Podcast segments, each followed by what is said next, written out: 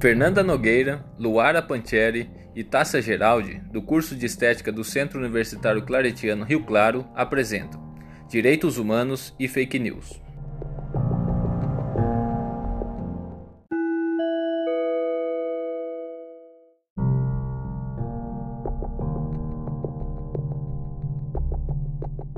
Nos últimos anos, assistimos ao crescimento explosivo da expressão fake news. Em 2017, ela foi eleita a palavra do ano e ganhou menção em dicionário britânico. Podemos vê-la em larga escala nas redes sociais, mas seu uso é presente desde uma conversa familiar até uma discussão entre amigos.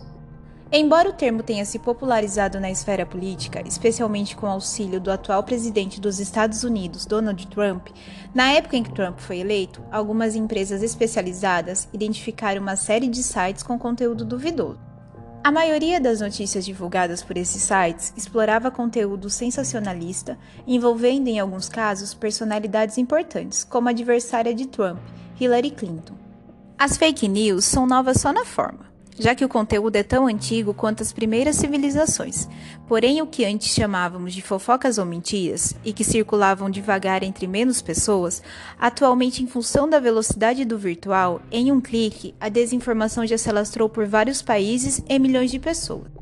O imediatismo não combina com a dúvida, reflexão e questionamentos. A internet é um espaço que, de maneira geral, a partir de uma manchete que chame a atenção, parece ser o suficiente para se replicar uma informação sem tê-la lido. Porém, se o avanço tecnológico permite que esse tipo de problema se torne maior, ele também nos fornece ferramentas para que consigamos enfrentá-lo na mesma medida. Com o alcance facilitado a várias fontes, a pesquisa vem sendo possível de forma mais rápida e profunda. O que precisamos é perceber que, se antes uma mentira tinha perna curta e, portanto, afetava algumas pessoas por um determinado tempo, hoje as pernas se alongaram e as fake news podem prejudicar milhões e muitas vezes para sempre. Lamentavelmente, isso tem acontecido, possibilitando eleições de políticos autoritários, ampliando um discurso de ódio e prejudicando o tratamento contra doenças ou na proteção contra o atual Covid-19, mas elas têm em especial atacado os direitos humanos e seus defensores. É importante reforçar que quando uma fake news é criada, ela possui um objetivo claro e, portanto, elas, a partir de uma dinâmica de poder, visa a construção ou destruição de algo. Há inúmeras empresas compostas com o único objetivo de criar e compartilhar o máximo possível de notícias falsas. As fake news prejudicam empresas, atacam gratuitamente políticos e levam à eleição de determinados partidos. Elas nascem com um propósito claro, que a partir de determinado momento acaba extrapolando o público de criadores e chega até seu grupo de WhatsApp, de trabalho ou da família.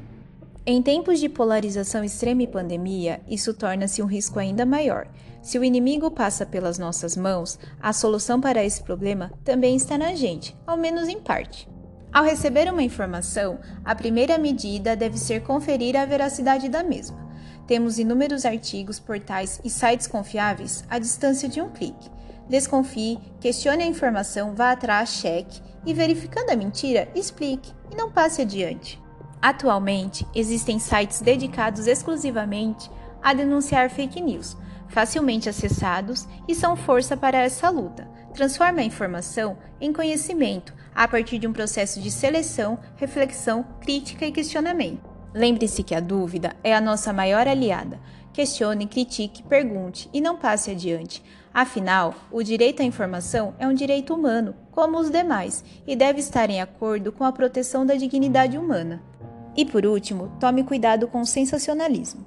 As fake news tendem a conter palavras ou frases que despertam emoções ou mexem com as nossas crenças, atingindo maior potencial de divulgação e compartilhamento nas redes sociais. Se tiver uma manchete, uma foto, um meme ou um vídeo que comova você ou que fale diretamente com aquilo que acredita, duvide.